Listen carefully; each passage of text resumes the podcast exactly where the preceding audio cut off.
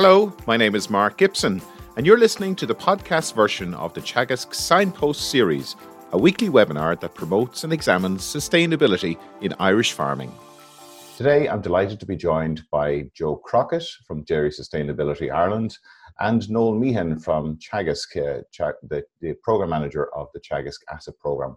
We're also joined by Pádraig Foley in Teagasc in Wexford, who's going to be assisting with the questions later on. Gentlemen, you're all very welcome to today's uh, webinar.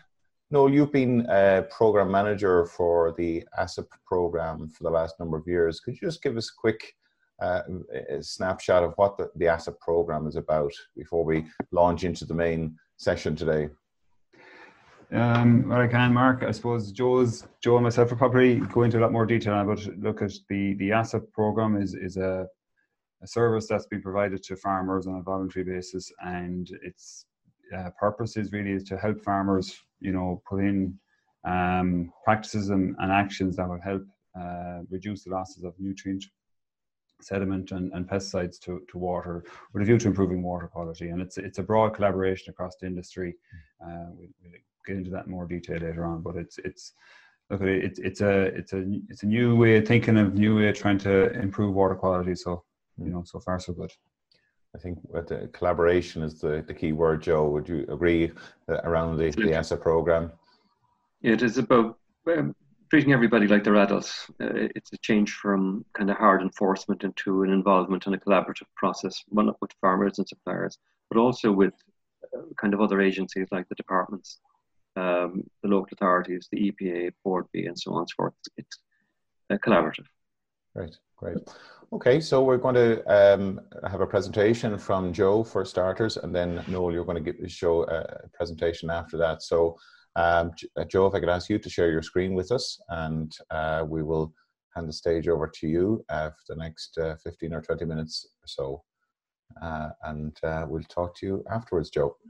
So, what I want to talk about this morning is kind of the ASSAP program, but also the broader kind of policy background, which sort of is to start with agri economy, because that's what why I became interested in.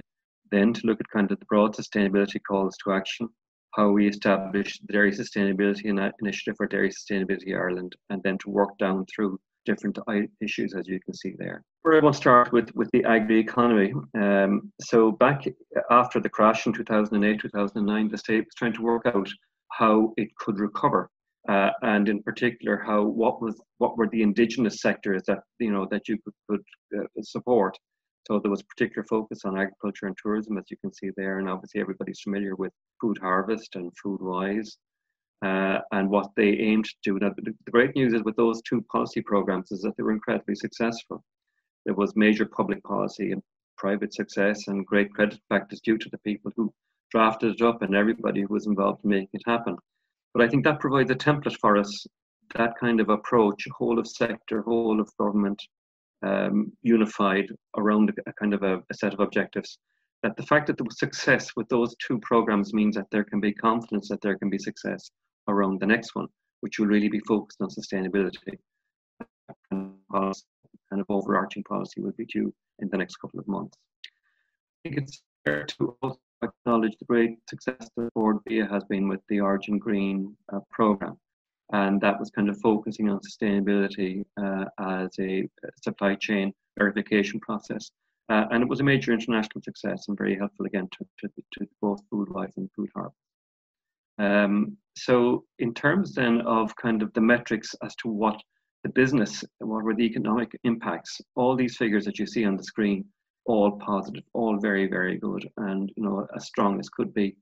Um, so here are also some other metrics in relation to kind of how the sector has grown uh, and the numbers employed and the amount of uh, revenue export that it brings in and the indirect service jobs. Uh, and again, the, the, key understanding in relation to this is that when you kind of to consider how is rural Ireland or Ireland outside the cities to develop against the backdrop of legacy FDI is kind of dying out and kind of the focusing of FDI knowledge economy into the cities. The question then is how does Ireland outside the, the cities live uh, uh and survive and sustain the future? And clearly it is around sustainable agriculture that that's really where the answer is. So in terms then of kind of the impact of milk alone, this figure blew my mind when when I saw it. Um, that it's 2.6 billion in checks to farmers alone in the 26 counties in 2019. And when you break that into a county by county figure, uh, again, it, it, becomes staggering. Um, for Cork, for example, for Dairygold, I think it's 500 million per annum uh, in checks to the farmers. Uh, uh again, for, on the back of kind of very hard work being done by the farming sector to make that happen. Um, but there is no FDI company delivering checks worth 500 billion, uh, 500 million to the Cork economy. Likewise, for the big dairy co- uh, counties, uh, you expect good numbers there for Tipperary and Kilkenny, and they are true. But even for the likes of Laois, I think the figure is 70 million per annum coming from Glanbia. So these are kind of e- uh, important economic development and economic sustainability um, pillars, uh, and, and, they should be understood as such. But like economics on its own is no good anybody unless it's sustainable and clearly, there have been very significant calls to action for the five sustainability pillars that you can see there that people would be familiar with from, from the recent presentations, of which obviously as well soil productivity is a, is a key pillar uh, because we know that only about 14% of the soils of Ireland are at peak productivity, and that's from Dr. David Wall. And even though that number has been kind of gradually increasing, there is still a lot, there's a good distance to travel in relation to improving soil productivity and therefore improving farm income. The other interesting thing about the sustainability pillars is that if you start to fix one, you start to fix them all. Uh, so there are commonalities and interdependencies and co-benefits. So there is now kind of an emerging view that the more joint approach that you have to, to farm sustainability, uh, the more beneficial it is across the entire five sustainability pillars, and that there are benefits for the environment, for farmers, for business, and for the economy if we get it right. And of course, we have to get it so now we have kind of new strategic calls for action, the, of which the most significant, obviously, uh, is the very big assets in the programme for government under all those headings.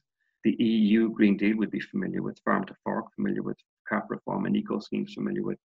But the latest one to come onto the uh, runway, for want of a better description, is the is the recovery program from Brussels, uh, which uh, you know has been kind of talked about over and signed off in recent days what isn't really well understood and it is kind of only emerging is that they're now talking about that as a green recovery, a, a green economic recovery. So that's another dimension uh, to all of this. And as well, obviously, for dairy farmers, the derogation review is will be commencing kind of imminently with, with uh, you know, the next week or so, um, with with public consultation launched by the Department of Agriculture. But when you put all this together, it amounts to very significant asks for agri and for agri industry and therefore systemic responses are needed to surpass and overcome these particular challenges. So just to give some background in relation to Dairy Sustainability Ireland, it started out as a Dairy Sustainability Initiative. Um, and it started from a kind of a premise that environmental sustainability and economic sustainability are complementary. Now, our understanding of that has actually changed since the program started. And we now are of the view that actually they're the same thing that economic sustainability and environmental sustainability are the same thing. You can't have one without the other. So this was kind of the first agri-industry sustainability involving the whole of government and whole of sector, that's, dairy sector. And it was set up to address water, soil and air quality, climate change on a multi-annual basis to start us down the journey of food-wise, uh, of the food-wise sustainability objective. These are all the kind of uh, very broad chart you can see on the top line are all of the companies that are involved. Second line are all of the farm bodies, and third line are the government agencies. Uh, and really, sort of the intent. So these are the, the, kind of the dairy companies that are that are involved. Um, uh, and again, they're all the principal players as you'd expect, and familiar names to all of the, of the, of the farm community that would be looking at this. Um, so these were the kind of principles that we were trying to embed on starting on the left, that would be whole of sector, whole of government, that be collaborative, and that be agreement on common plans and objectives. That the Dairy Sustainability Forum would provide an opportunity for discussion of new ideas and issues and sharing of everybody's perspective, that it would involve stakeholder consultation, and that there would be particular subject matter experts brought in from the outside to help thinking and for us all to have a kind of a common agenda and a common platform to see what was coming down the track and then that, that you know things could be developed from there. But again, this was another underpinning understanding In other words, that there was a kind of an overlap between what the regulatory side, the government side, was looking for from, from, from regulatory risk and you know new laws and so on for new policies, to what the market was looking for. The market, whether there are consumers in, in Asia or, or, or in America or anywhere else, or business to business companies, they're looking for evidential sustainability requirements. Uh, and also that then brings into question as to permission from the from from society to operate. And then that is also, as I mentioned, linked to on-farm productivity because soil productivity is so low. There's a major opportunity there, which again, previous speakers have referenced. So there's an overlap between these three uh, understandings. And this is of a company sustainability, farmer income, and environmental outcomes are all kind of interlinked. So that brings us to ASSAP, uh, and ASSAP was a part of the second water catchments program. Uh, and the idea was that there would be 30 sustainability advisors, 20 from Teagasc, 10 from the processing co-ops. Uh, the 20 from Teagasc will be funded by the Department of Agriculture and by the Department of uh, Housing Planning and Local Government, um, alongside 35 scientists from the local authorities and 12 community advisors, all trained together to the same standard by the EPA. Uh, and that has now been operating for two years and has been good progress. It is a unique public sector industry sustainability initiative. There's nowhere else like it, but it is only a pilot program. It's it is only small, and it is only just you know, starting two years is, is really uh, is really very early days. So these are the companies that are involved in it. Again, all very familiar names. It's the nine processing co-ops, uh, you know, so all kind of very good uh, contribution by, by those companies. They all have their own sustainability advisor and they all have networks around them in their individual companies with big buy-in from the executive and from the boards and so on and so forth. So they, they have been operational now for the past two years. Uh, we had an interim report just recently. Um, and again, the, the, the, core principles that you'll see, and again, I think it's fair to call out the Department of Ag and the Department of Housing, Crossing Co-ops, Teagasc, Lawpro, farm bodies, farmers themselves, and also good support from Bord Bia and the EPA. And also to pay tribute to Noel Meehan himself and to Carol McCarthy, who's leading on the LawPro side. And very collaboration is not an easy way to do business, but actually it's, it's paying off in this instance. So we have a philosophy that you know there's a kind of unique approach for for dealing with each farmer's land is different. It's not one size fits all, and it's the right measure in the right place, uh, and it's an alternative to enforcement, and it's free and confidential. So that's kind of what ASSAP is about. So in terms of the principles that sort of flow from those in terms of possible options and approaches to responding to the new significant calls for action that you know the state and the EU and business is looking for. So again, we the key really, to my mind, is scientific standards. Uh, that if we are to respond to the program for government, the Green Deal, Farm to Fork, the EU Green Recovery, CAP reform, it has to be to a scientific metric, and it really has to be whole of government, whole of sector. Uh, joined up policies, programs, grants, public and private. You know that there can't. This really has to be a very full, collaborative, integrative process. Joined up and agreed strategies, joined up and agreed messaging, communications, knowledge tra- transfer. And it should be developmental, it should be positive, it should be progressive, building on the ASSAP principles. In other words, that if people are sort of feel that they have to do this, you know, because somebody has their armor behind their back, that's no good. It really has to be have to be wholehearted on this because there's such great wins to be achieved from it. So, and to apply the same developmental processes, resources, and structures as Food Harvest and Food Wise delivered in order to get the very big results that everybody's looking for. So these are kind of the core strategies that flow from the Teagasc MAC curve in terms of taking the MAC curve and turning it into strategy and possibilities. So the first set of first bullet point there you'll be familiar with in terms of N reductions on farm nutrient management planning, widespread use of clover, more lime, and so on and so forth. Um, uh, you know, the, the, those are kind of the key elements. Uh, so we are the co-ops with Teagasc and the department are developing a first phase, which we will be rolling out later on in the year, which was five switches, uh, you know, to, to reduce uh, chemical and improve uh, improve lime, um, oversow clover, those sorts of things.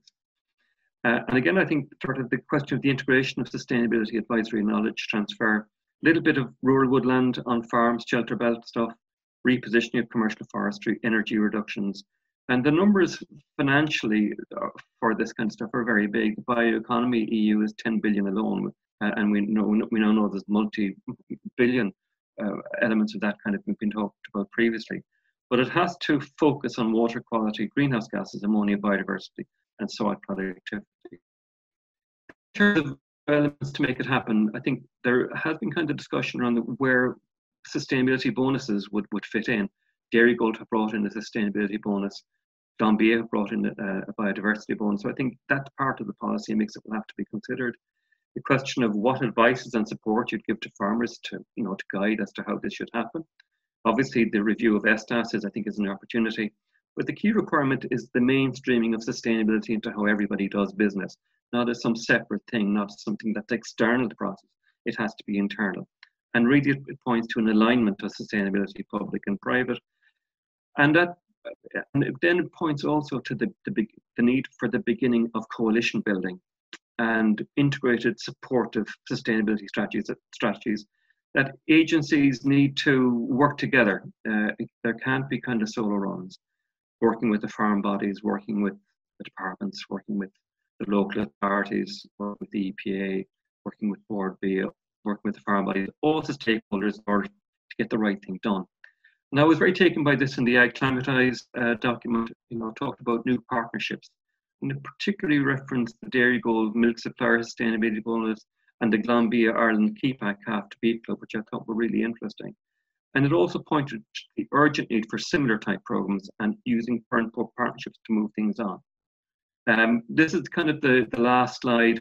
NESC produced a research paper on this last year with a very heavy hitter external professor coming in from Columbia, Professor Charles Sabel, director of, of, of NESC, Rory O'Donnell, uh, and also Dr. Larry O'Connell produced this very fine research paper. And they said they looked at all of the entire dairy sector, Teagasc, Bord, Bia, ESTAS, the Sustainability Initiative, Smart Farming, and said, look, you have all the different elements there to make great things happen. Uh, and the very last line is what's relevant, and it said, well, might it be that in the moment of our need, we happen to create the novel organization resource which to learn by deliberate self-organization to solve the environmental problems we face. And I would act, I, I, would recommend that people would have a look at that because I think there's very good stuff in there. So in terms of what does success look like, um, and it has to be success to, to scientific standard.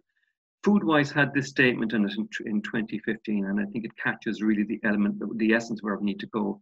That we have, in second bullet point, we have to address and surpass the significant challenges for you know the, the, the sustainability pillars if the economic gains are to be achieved. And it says, third bullet point, significant effort, um, uh, scientific evidence, and ambition for Ireland to be a world leader in sustainable growth as a market strategy. And I think that really is the, the essence of it.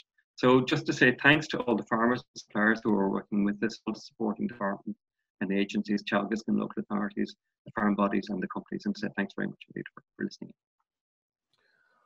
Joe, thanks very much for that. Uh, excellent presentation, good overview of the, the ASSAP program and the wider uh, dairy sustainability uh, forum. Um, so, so Noel, I'm going to ask Noel to, to get his presentation ready if uh, you're there, Noel. Um, yeah, I'm here. Your, your camera with us. So, uh, just a reminder to people that you can submit your questions using the Q&A tab at the bottom of your screen. Uh, we've had a few inquiries as to whether the presentation will be available afterwards, and it will indeed be on the Teagasc website, along with the recording of today's uh, webinar will be available on the Teagasc YouTube site. So, uh, a good resource. Uh, we're, we're getting good feedback from people, particularly in the, the education sector, uh, that this is a, a good resource, useful resource for, for teaching purposes. Um, so uh, do feel free to, to have a look at the, the playlist available on the Teagasc YouTube channel. Noel, um, you're all ready to go there, so we'll ask you to, to give your presentation and uh, we will talk to you afterwards. Okay, thanks, Mark, and thanks, Joe, for setting the scene there very well. Um, I suppose I, am working with the ASSAP program, and I suppose the ASSAP is uh, looking at agriculture and, and working with agriculture to, with, with a view to improving water quality. You know, there's multiple pressures out there uh, from wastewater treatment, forestry, industry, and so on. But I suppose ASSAP is, is, is just focused on the water quality side. Uh, again, I'd like to reiterate Joe's um, uh, comments about the collaboration. Uh, it, it, it is it is what it is what the whole ASSAP is based on, and uh, I think it's important to acknowledge you know, the contribution of the farm, um, of the, the co-ops, the, the departments, uh, the farming organisations. You know, we're all intertwined together, uh, working for one common goal, which is to improve water quality. Um, I also want to acknowledge the buy-in of, of the farmers into the program. Um, you know, they're, they're the they're the key players in this, and they have so far we have up again 96% of farmers have engaged with us once we, we've contacted them, which is fantastic, and it goes to show how open farmers are to working with us on this. And like that, I, I think that's down very much to the way the advisors have um, engaged with the farmers and brought them along and explained what we're about. So I think that the advisors need to be acknowledged as well for the, the crucial role they are providing or they're they're doing it with the ASSAP. They're providing a, a confidential service, a voluntary service, non-regulatory service, and you know they, they they're doing that really really well. Um, just to move on, I'll give you an overview of what I'm going to talk about. I'm just going to maybe look back a little bit at the whole signpost series, particularly the water quality focus part of it, and just to try and tie it all in together. Um, I'm going to talk about how we engage with farmers uh, at a catchment level, and then I'm going to uh, give you a quick um, look at how we uh, uh, carry out a farm assessment and a farm plan and what we look for. So I suppose just to, to uh, maybe look back a little bit, um, the signpost series and the water quality focus, we, we were looking at, you know, trying to give a picture to all the uh, viewers there to over the last seven or eight uh, webinars as to what uh, water quality, it's a very complicated um, uh, uh, field and you know we have to try and put all the different parameters together. So we had Jenny Deakin from the EPA kind of giving us a, an overview of, of what the water quality is and the trends and the and the, and the regulatory requirements. We Karl Richards talking about nitrogen and soil interaction and how uh, nutrient is lost in, uh, nitrogen is lost from the soil, and Karen Daly did uh, something similar with the phosphorus. And we also had Daire Ó hUallacháin and Owen Fenton talking about um, hydrogeology and sediment and critical source areas. With Mark Plunkett and David Wall talking about nutrient use efficiency and improving our nutrient usage.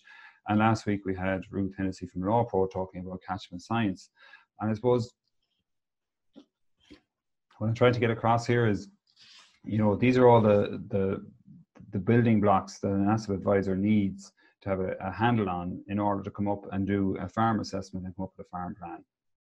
And you know we have to draw from all of those uh, areas when we're out in a farm and, and, and to identify the correct um, area and the correct issue at a farm level. So it's, it's quite a complex process, but you know that's what the ASSAP advisors have to do. I think it's important just to uh, maybe reiterate that uh, this morning. So the public and farmer engagement. Uh, last week, uh, Ruth Hennessy spoke a lot about how LawPro engage with the public um, through their various meetings and, and so on and so forth. And it's important that um, as an ASSAP service that we do the same with, with the farmers. So we run a farmer information meeting at every and every PAA or every catchment that we work on, every priority for area for action.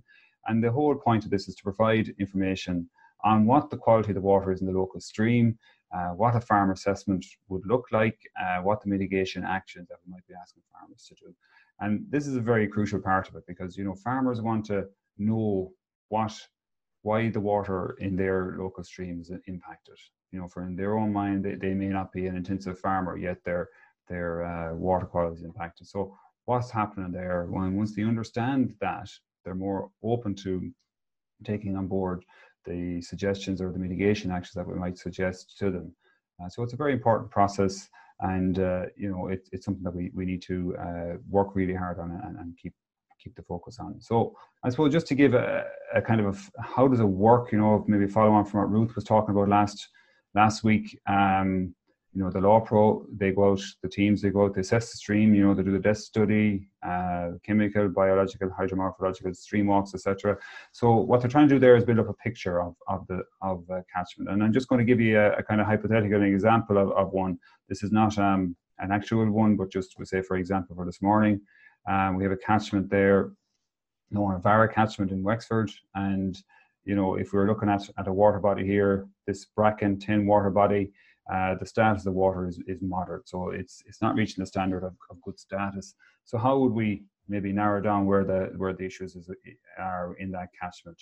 Um, you know, you have a northern stream and you have a southern stream. So you know the LawPro team would do their assessments and it might come back to the southern stream is, is of good standard. So that would mean that you know we don't really need to look at any farmers down this area here. The northern stream, you, you know, when we go when they go assessing it, you would see maybe uh, some problems there.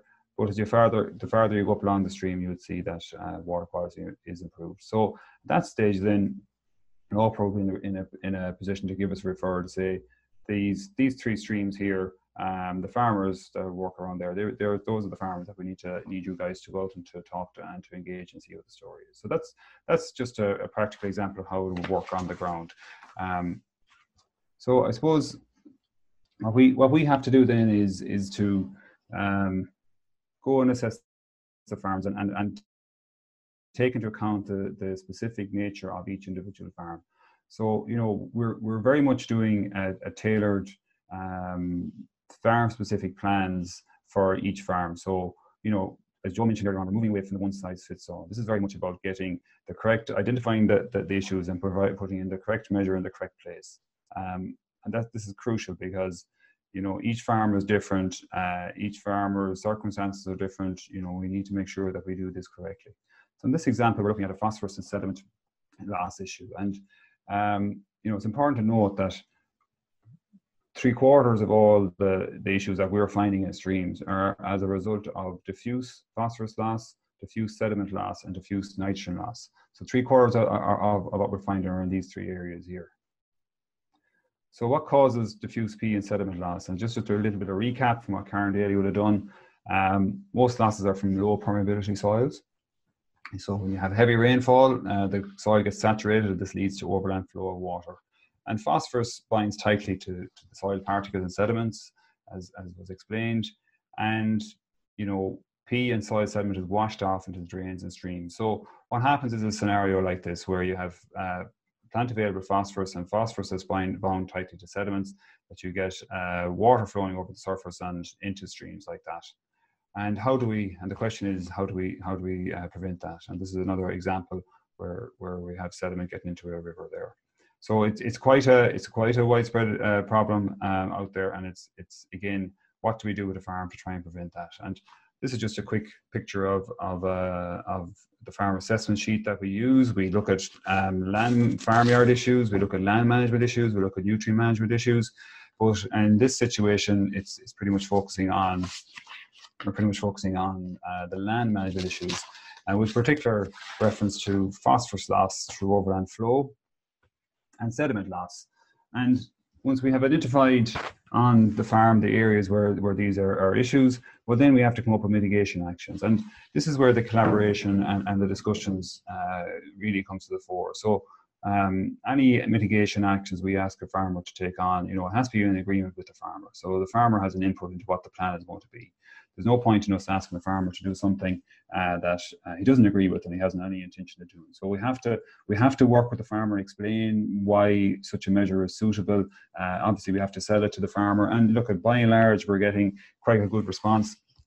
With uh, about 90% of, of the measures that we're asking farmers to take on, they're, they're agreeing to take them on. So I think the process is working very well from that point of view. Um, so uh, the mitigation actions here that we're looking at are riparian buffers, uh, management of critical source areas, and uh, hedgerows and and uh, and inf- infield grass buffers and sediment traps. So that's the kind of thing that we'd be looking at, and you know, a farmer would agree or, or not agree to those measures. So just to give the example here, this is uh, just a farm in Donavar that we were out in um, previously with the with the group on a training day, and you have a, a, fall. The land falls quite steeply down towards uh, the top of the screen there, and, and this and this river at the top of the field, or that drain at the top of the field. So how how would we assess that farm, and what would we look at? Um, this is the situation on the ground, and you can see there that the stream again is on by the hedgerow, but there's a there's a depression here in the middle of the field, that area there. So that would possibly be identified as the critical source area for that field. So all the water um, in that field ends up pretty much landing in that point there. So, you know, this is very much, again, getting down to the specifics of each individual farm. So this gives a bit of information as to where we might want to try and focus our efforts with, with putting in the measures to prevent nutrient or prevent phosphorus and sediment loss into this stream up here, into this drain and off down into the main uh, stream network. So, you know, it, it's very important that we do this because, um, you know, traditionally people might have said, look, we'll go along and put a, put a, a riparian margin to full into the stream, but that quite clearly isn't necessary. The riparian margin needs to be put in, a, in an area where the water can access, and that's that's the, the key area there. Um, there's other the other things that we spoke about. You know, maybe putting a hedge hedgerow up here, um, that will break the flow of uh, sediment and water from flowing over. It will delay it. It will slow it down. It will give it a chance for it to to uh, to percolate it through the soil. Um, we could also maybe put in a, a sediment trap here at the outfall uh, before it joins the main river channel, and that will help to trap uh, sediment and prevent that from uh, getting down the stream. And we can also maybe use the whole field itself as, as, a, as a grass buffer by allowing the grass to get that little bit longer, uh, grow that little bit longer over uh, the winter period where you have the most rainfall, the most chance of sediment loss. So that's the kind of stuff that we'll be talking about with farmers. Uh, again, it's about moving away from the one size fits all. It's it's it's putting the right measure in the right place or the right combination of measures. And these are are the airbags that we we you know that that are there to you know where a farmer uh, in the middle of summer might be doing everything right, and you could get a flash, uh, a, a, week's heavy rain, and the slurry might be just, just gone out. And these are the airbags there to try and trap that. So I suppose the next example we'll just look at it for completeness sake is, is diffuse nitrogen loss. And again, a little refresher from what, what causes diffuse nitrogen loss. It's, it's from free draining uh, soils usually is where we get the most losses from. Um, it doesn't bind tightly to, to the soil like phosphorus, so it's, it's very mobile. Um, and you get a leaching where you have more in applied than what the plant needs. And excess in, so the, the, the in that's not grown by the plants that can be, or used by the plants that can be leached to, to uh, by rain to the waters. And that's just a graphic of it. And, and look at, these are the, the phosphorus and sediment and the nitrogen. These are the, the, the three key things that we need to get across to uh, farmers, to advisors as well, that this, this is what's going on out there. And if we can identify these and put in the appropriate measures to, to mitigate against those, well, then we're, we're in a good place. Um, again, this is just a farm assessment sheet, and what we're looking at here is more on the line of nutrient use, uh, timing uh, of, of uh, fertilizer um, applications and the methods and so on, uh, the rates, and weather and fertilizer management. So, just to kind of give a quick summary on that, uh, you know, the right measure in the right place, or um, sorry, um, the right, the correct rate uh, of of uh, of nitrogen. So it's imp- important that we put out the correct rate of nitrogen out there, uh, and you know, with that, maybe a, a accurate spreading equipment. Have them make sure we have them um, calibrated. Um, you know the right product looking at urea product urea or less slurry and, and adjusting your nitrogen usage uh, based on that that you know the, the availability of N is greater so the chemical N can maybe dial back a, a, a bit on it timing is very important, particularly at the shorter periods of the year. Um, you know that we make sure that the that the ground is uh, at the right temperature, the soil moisture deficit is correct, um, that we have growing periods. You know that these are really really important that we get uh, we get the, the, timing correct. And this will help improve our nutrient use efficiency as well.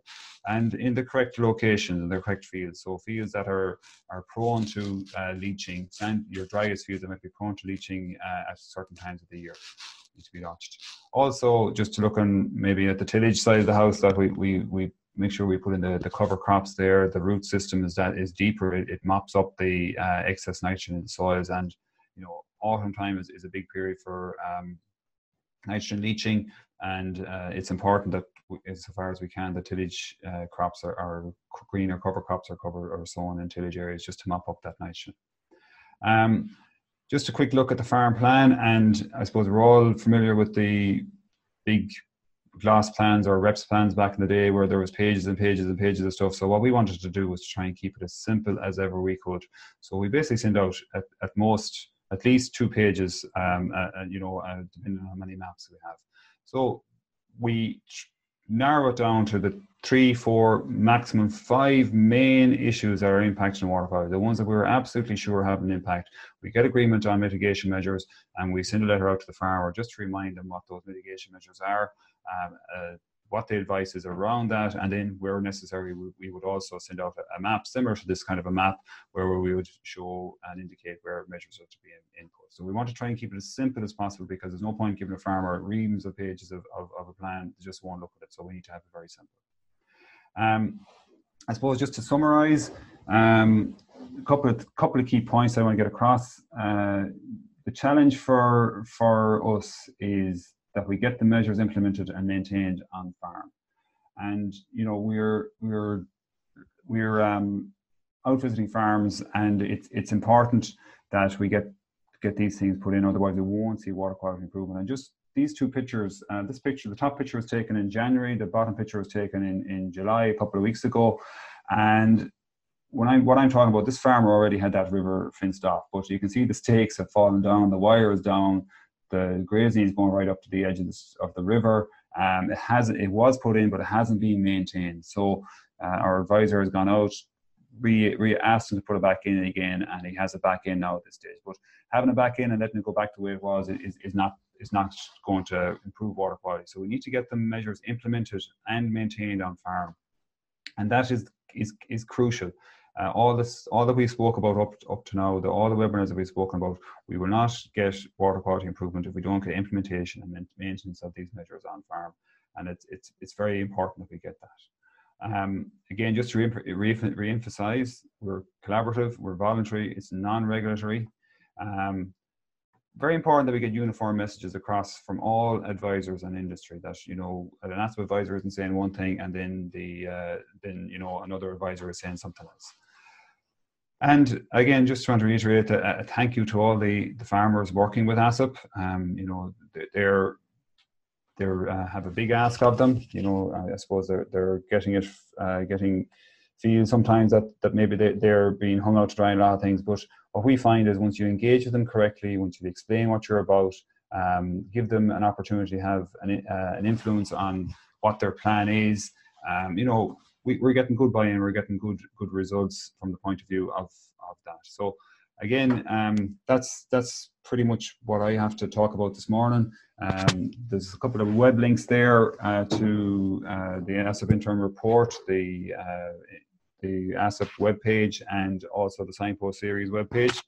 And maybe if I have just enough uh, a, minute more mark before I finish up, just to just to maybe look at this picture that I have here. It's, it's a really good picture from the point of view that you have a river there along by the by the hedge. Um, but the farmer, when we talk about putting in and, and maintaining and implementing and maintaining, this farmer has that stream fenced off since he was in REPS, and you can see there's quite a good uh, margin there that is is providing good protection. But not only that, he has also extended that protection out past that when he cut the silage, and again even farther when he put out uh, his slurry. So you know that that river has been given massive protection from uh, nutrient phosphorus overland flow loss, which is excellent to see. And and the best thing is that he's maintaining it over a period of time. Two other little co benefits that Joe spoke about we have a nice little bit of biodiversity going on here. Okay, maybe um, it needs to be maintained, and maybe the electric fence will get earthed, but um, that, can be cut back and maintained. And he's also used low emission slurry spreading. So you know, them are all uh, important, and as advisors will, will certainly uh, offer uh, some guidance and advice on biodiversity and greenhouse gases when they're also um, out with the farm. So look, Mark, that's that's my uh, presentation. Sorry, I might have run over slightly on it, but um, that's it. Great. Uh, thanks very much for that, Noel. Excellent uh, presentation, and thank you both for staying on time. So if you could ask you to turn your, your cameras and your sound back on. Uh, Noel, what sort of engagement have you had with farmers? I mean, I, I see from the report uh, that there's been 96% of farmers approached through ASSAP were uh, engaging willingly. But uh, you know, how how what sort of um, you know what has been the reaction on the ground generally, and uh, we've a question here as well in terms of ha- has there been an opportunity to revisit the farms and, and assess what sort of uptake of the measures have have been uh, implemented on mm-hmm. farms. Yeah, so I suppose just to the first part of your question there, you know, that the, the engagement has been has been quite positive. Look at, you know, farmers, everybody is, is a little bit wary, you know, at first. Uh, well, not everybody, but but sometimes farmers are a little bit wary at first. But I think that the process that we go through, where where we uh, try and um, inform them, talk with them, explain. You know, we're not going in pointing fingers. We're not going in accusing anybody. We're, we're there to work with them. We're there to help them provide, uh, come up with solutions. The collaborative, it's really important. I can't I can't underemphasize enough or overemphasize enough the, the, importance of that talking with farmers and, and coming with them. And you know, once you, you talk to them, explain and uh, talk about what benefits this will be for agriculture in general and, and for their for their uh, industry, that helps build the picture. It helps put them at ease. And once they're once they're at ease, then they can they can understand or see um, why we're asking to put in a, a, a riparian margin, why we're asking to fence off a watercourse, because you know they, they understand then the impact that it's having. And you know, so far so good. is it's working really well, and that's down to you know um, the work of the advisors, the 20 from Teagasc, the 10 from the co-ops. They're they're all experienced advisors. They're they're used to doing this, so they're they're able to um, talk to farmers in, and bring them along with them. Um, I suppose the second part of your question is we're uh, getting back out to farms, um, assess uh, to follow up visits to farms to see how the level of implementation that's going on out there. So I suppose a couple of things on that. Um, we started visiting farms last May started, so you know we're only just over 12 months out visiting farms. Um, so we had started back uh, doing the follow-up visits at the start of the year, and unfortunately COVID kicked in and we weren't able to get back out visiting farms. So uh, the level of implementation we haven't that fully established uh, for the farms that we visited already. Uh, we are hoping to establish that over the summer. But that's like, look at it, I, have already said it before, that is absolutely crucial. We have to get implementation of, of these measures out there and we will be encouraging and helping farmers as best we can to make sure that that happens. Um, you know, because it's, it's, it's, it's, one, it's one thing having good engagement and farmers uh, getting plans, it's another thing having good implementation of measures. And, and that's really where it's at. Thanks, thanks, Noel. Uh, Joe, uh, the the focus, uh, obviously, this program is is largely focused on uh, not not talking about the ASSAP program, but the dairy sustainability forum is focused uh, and driven by dairy farming sectors uh, sector. Are there plans to expand that to include other sectors such as beef and and sheep, for example? I suspect that the Department of Agriculture uh, as it's now looking at kind of the new successor to Foodwise, Food Harvest, will be looking at similar type structures or integrating those sort of structures in a particular way. But I think there will always be a need for a particular sectoral type focus as well, because kind of where dairy is at is, you know, in terms of kind of the, what the, what the platform does and the kind of the, the uh, environment or sustainability pressures that present, I think are, are particular to dairy, and there needs to be a focus on on that as well as for the other sectors also to do their thing to a greater degree. Uh, all, but all within an overarching, integrated, unified approach. As I said earlier, whole of government, whole of sector is, is going to be our man is our mantra for quite some time. Okay. We have a question in here, uh, Joe. Um, it relates to, I suppose, the overall sustainability of, of the sector. The question reads Do you think that there is any correlation between the increased level of milk check payments to farmers um, and the overall decline in water quality, and more especially in County Cork, Limerick, Tipperary, where the level of dairy expansion has been dramatic, but the loss of habitat and water quality has also been dramatic. Should this be a measure of success for dairy sustainability Ireland? So, quite a pointed question yeah. there. Well, I think that the we're keeping a close eye on water quality trends, and really the position had been up to relatively recently, or up to about two years ago, was that there had been no moving of the dial in relation to water quality. That, in other words, it was kind of fixed for the past couple of years, and people couldn't make any level of improvement in relation to it. And that was part of the reason why the ASSAP program was was set up because of the fact that it was seen that the existing mechanisms weren't working. So I think that actually there hasn't been a correlation as of yet in relation to dairy intensification and decline in water quality. I think the figure on average from I think there has been a kind of a beginning of a decline this year, uh, but people don't really know the reasons why, and that's being worked on at the present to see what were the causal factors. Mm-hmm. Uh, and clearly, I think that there, that as Noel has mentioned and as previous speakers have mentioned, I think there's a lot to be said for reducing chemical N in dairy areas. Uh, it is there is a lot of it being washed into to streams and so on and so forth. And it's just and the inefficiency that Department of Agriculture and Teagasc have mentioned that it, you know only about 25% of nitrogen being being effective uh, and being efficient. So I think there's a lot to be said for a straightforward focus on reducing N use, uh, and I think that's one of the key kind of messages that the, the, sector needs to get out there that we need to actually just reduce the amount of N full stop. We've had, uh, and Joe, I know that the Dairy Sustainability Ireland is is focused on much broader issues than just water quality, uh, greenhouse gas, and, and, biodiversity as well. The the um, the question has come up a number of times during this webinar series about the expansion in the dairy sector and how sustainable that is, the levels of expansion. Um, what, what's your view on that in terms of the, the numbers? A lot of people we hear calling for reduction in numbers of, of cows in this country. What's what's the, the, the, the industry's response to that? Well, I think that obviously that sort of the sector is going to have to respond uh, and to comply with whatever it is that society and government and the EU asks. There's no ifs, ands, or buts about that. Whatever the state wants it gets, really, or what consumers want they get. Uh, so, but I think that sort of looking at it, that there's kind of two elements in my head. The first is that there has to be full, uh, full strategizing of the Teagasc MACC or at the earliest opportunity, and that's why kind of the sector needs to uh, kind of step up to a greater degree in order to deliver this, the strategization of the Teagasc MACC. I think that's critical. Uh, I think there has been a lot of focus in relation to herd numbers over the course of the past while.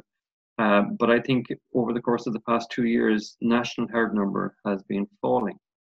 Um, so I think that, you know, it, it, it, and you go back to the slide that I that I talked about in relation to uh, kind of the repositioning of commercial forestry, every farm having to do woodland, every farm having to focus on on the five sustainability pillars. And I think that when you you know they're all kind of elements of a Rubik's cube, and if you start twirling them all to get the right green answer to scientific standard, and the key phrase here really is scientific standard. It, it, it can't just be green rhetoric in, in a policy document somewhere. It actually has to be to the metrics that sort of that generally that the EPA measure. So scientific standard. Okay, thanks, Joe. Uh, I see uh, quite a lot of questions coming through there. Certainly, Mark, there's plenty. Um, Noel, one question just on that last image that you showed. Um, has that farmer uh, in, uh, experienced much of a reduction in productivity? And also, then there's a question just putting in buffer zones, sediment traps, leaving grass not grazed, etc. How are farmers, how do they feel about paying for those? Um, and what kind of buy in are you getting? Yeah, so the, the, the, the first question there Look, I suppose there, there is a, a certain level of, of, productivity loss there, but I suppose you, you could argue um, that might be more uh, palatable or, or, more acceptable of a loss than, would say, uh, for example, if there was a, a, some major policy change in, in the new CAP or in the latest nitrates directive where where you might have a, you know cuts on cuts on, on what farmers can do. So I think you know it, it, it's it's it's a sensible way of doing it. It's a practical way of doing it. It's it's the best way of doing it um, in my book. And you know, I think most farmers, when you explain the potential consequences uh, uh, if we don't get water quality improvement, they're uh, open to the idea of doing this kind of a, of a, of a buffering, uh, keeping back, putting in the margins. You know, that the buffers are really important. Sometimes people just play lip service to them, but it's really important that we keep back the five meters the 10 meters that we put in the riparian margins to protect. Those are the those are the the airbags that we need, you know, for for the, the, the time when a farmer can get caught out. Everybody can get caught out, you know, uh, with weather, a downpour or whatever. So these are the airbags that you need. Um, what was the second part of the question there again, Mark? Just as regards the cost of uh, of implementation, you know, and you talked about maintaining those as well. Like, how yeah. does how do you get buy-in from the farmer to deliver on those? Yeah, so look at when, when you'd be surprised at how how little costs there is to uh, when we hand over a plan to a farmer. Um, you know, it's very rare that we'd be asking a farmer to put up a, a, a big capital, investment into something. You know, for example, as a tank or something like that. Because what we're finding is, is that farmyard point source is, is, is not as big an issue as, as people would, would imagine. It's more the diffuse. So what we're talking about here really is is practice change and behavior change. So you know, we're talking about the shorter periods of the year that you put out. You, you, if the ground conditions and if the soil temperatures are not correct, that you do not go out with your nitrogen until, until they, they provide that. Otherwise, it's lying there and it has a chance of being leached. You know, likewise at the, at the back end of the year, that you you know instead of going out to the 15th of September, that if the ground conditions and the growth uh, and the soil temperature and the soil moisture deficit is not appropriate, well then you don't go out with it you know um, so the, these these are important messages messages. So there is a little bit of capital cost uh, on certain some things that we ask farmers to do but it's not massive you know it, it's by and large it's quite cheap. It's, it's the most expensive thing that we're probably asking people to do is, is actually put up fences and put up uh, um, you know fence off cattle and maybe put an alternative drinking supplies on occasions there may be some farm roads that are having an impact but th- those are going to have to be moved anyway from the 1st of January next year with regards to the, the regulation. So you know that they're going to be bound by those anyway. So look, we, we, the cost of what we're asking farmers to do is not massive at all. You know, it's more behaviour change and practice change and doing dif- doing their doing their things differently as opposed to putting in massive expensive infrastructure.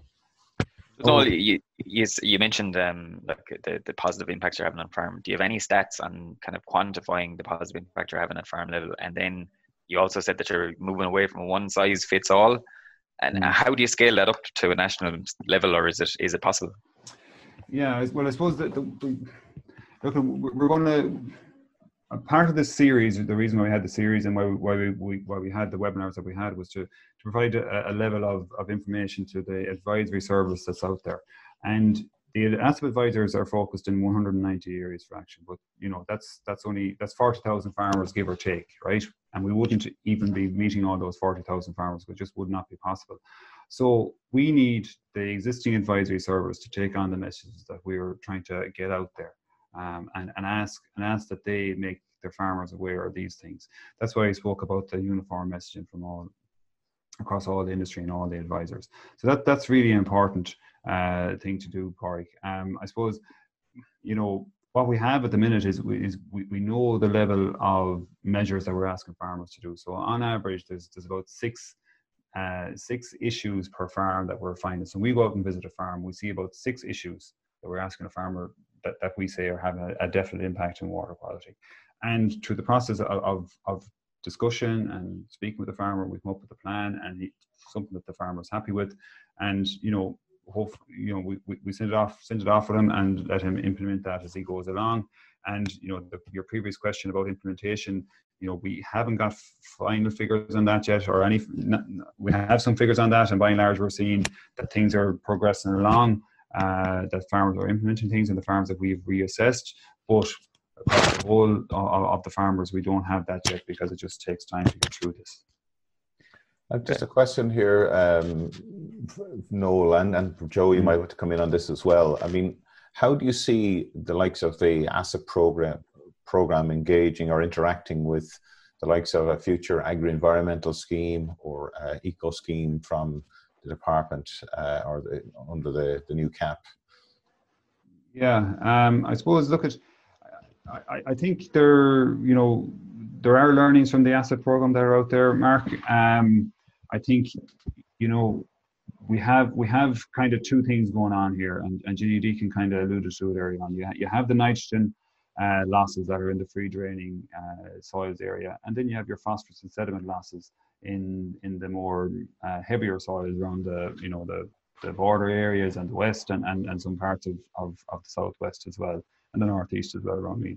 So you know you have two things going on here. So you know maybe we need to look at um, how we tailor our schemes or, or how we how we uh, what what measures are, are appropriate for a nitrogen loss situation, what measures are appropriate for a phosphorus loss situation, and, and that we, we try and come up with, with plans or, or ways of, of, of helping farmers to implement measures that will that will look at that.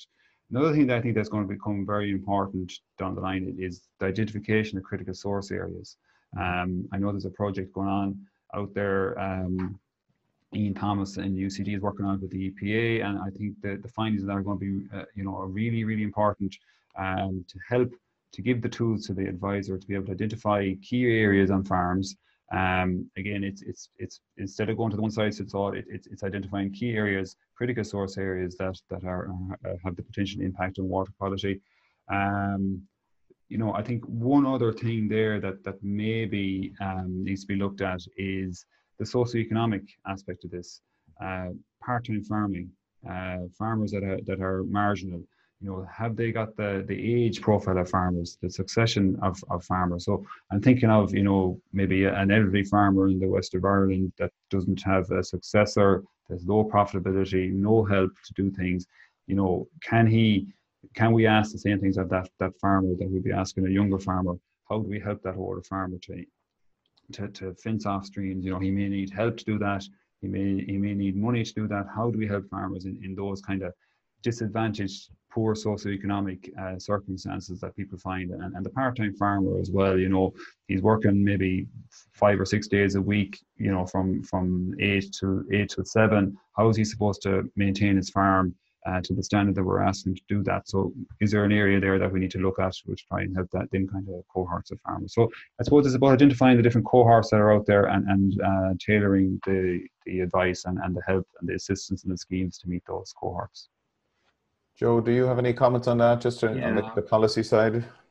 I think that there is something to be said for upskilling the uh, the ASSAP advisors uh, in, in, relation to things like biodiversity and climate change. I think that is kind of inevitable. But more broadly, I think there is more to be said for upskilling the existing entire knowledge transfer cohort across the state for the entire Teagasc advisory system to integrate sustainability for every single Teagasc advisor, same for the Department of Ag. Uh, same for the private advisors who are out there. There's quite a big cohort of private advisors. And for every farm facing element of the co ops as well, that everybody incorporates and internalizes and advises uh, and knowledge transfers and networks in relation to good sustainability practice. It can't just be down to the ASSAP guys, they're too small, it's too small a cadre. It needs everybody.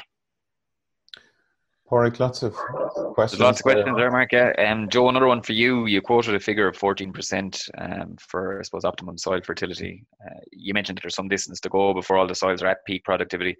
Is that not going against sustainability principles? Peak productivity sounds like more fertilizers are needed. Um, please, explain, please explain what you mean. I guess they're looking at the biodiversity of soils. If you'd like to comment yeah. on that, Joe, please. I guess I, this was a big surprise to me when I started to look at this a few, about two years ago that the actual structure of the soil, because the pH is wrong, most of the soils are in the wrong productivity uh, elements just by virtue of the, of the structure themselves. And you can fix the, P, the, the pH and the structure of the soil by changing the pH. Uh, and that is about lime, which is very, very cheap. Uh, and more, uh, and if you get the pH of your soil right, uh, then you don't need chemical N uh, to the same degree. So I think that really is where there's a huge win. Uh, and that's why kind of the program, why there is kind of compulsory liming programs now from, from for derogation farmers. But I think all farmers need to look at lime to a far greater degree and to move away rather substantially from the use of chemical uh, and to use their manure and their slurry and so on and so forth in a more in a more focused way. But I think that there's a huge win there without losing productivity. It isn't just about firing chemical N out all over the place. It, can't be that anymore. Okay, you mentioned Joe um, the sustainability bonuses from Dairygold and the biodiversity bonus from Glanbia. What was the kind of the uptake? Well, not the uptake, but how were they received by farmers? And do you think that's something that we're going to see more of in the future? I think it. I think they were well received, uh, but and I think that it, it has to be in the policy mix that you know farmers have to be rewarded for what they do. That that has been kind of the language both in relation to CAP and relation to grant schemes and so on and so forth, but equally in relation to to to, to checks from the co-ops. So I think it, it it'll I think it's pro, I think it'll have to be in the mix. There has to be discussion on this kind of as a, as a, as a kind of support to farmers. Unfortunately, hey. where time is against us, uh, gentlemen. Um, it's hard to believe the hour has gone. Um, we have really lot, a lot of questions. Unfortunately, we're not going to have time to get to today. Um, but what I can say is that we, we are going to study the questions because there are some really thought provoking questions coming in through today. So we'll circulate them amongst the, the panel. We, will discuss and, and hopefully uh, get back to people if, if where, where necessary. Mark. Yes, Sorry, of course. No, yeah. I, I, just had a quick look at one of the questions. Somebody asked, "Are we only dealing with dairy farmers?" No, we deal with all farmers. Yeah, in, that's in an important. It's not just dairy; it, it, it's all farmers. So and you're also working in collaboration with the farm organisation as well. I think. Yeah, yeah, that. oh yeah, like we, the farm orgs have been brilliant. You know that they, they, have uh, really got behind us, and you know their imp, imp, impact locally has, has really helped our engagement with the farmers. You know, so uh, you know they've all come step up to plate in this one. Mark. Okay. Just to mention, uh, I, I, mentioned firing out fertilizer. I, I, used the wrong phrase. I just meant kind of, sort of the nutrient use efficiency. My apologies. It's like that's, that's, that's no, no problem at all. Thanks for that clarification, uh, Joe. T- Noel, thank you very much, Joe. Thank okay. you for your presentation. Pádraig, thanks for helping with the questions today. And thank you for tuning in, uh, our audience, uh, for a lot of repeat uh, viewers uh, this, this week. So it's great to, to have uh, so many people joining us every week. Um, just to remind you that the presentation is available on the Teagasc web, will be available shortly on the Teagasc website. I want to thank our uh, production team, Andy Boland, Pat Murphy, Yvonne Maher, uh, and of course Noel for assisting with this part of the series as well. Uh, we'll be with you next week uh, again at the same time. Uh, just to remind you, if you want to uh, avail of the, the Teagasc ConnectEd, you can sign up to Teagasc ConnectEd today for free uh, by going to the Teagasc website and teagasc.ie forward slash connected. And uh, you can avail of a free newsletter, monthly news- newsletter, which gives, gives you updates on new web- webinars and activities that are happening uh, that Teagasc is broadcasting over the, the, coming weeks and months ahead. So, with that, uh, thanks uh, for tuning in, and uh, we will see you again next Friday. Thank you. Bye bye. You've been listening to the podcast version of the Teagasc Signpost series, the weekly webinar that promotes and examines sustainability in Irish farming. Don't forget to join us live every Friday morning for our latest webinar. For more, visit teagasc.ie. And you can also rate, review, and subscribe to the Signpost series on Apple Podcasts, Spotify, or wherever you get your podcasts from. I'm Mark Gibson, and thanks for listening.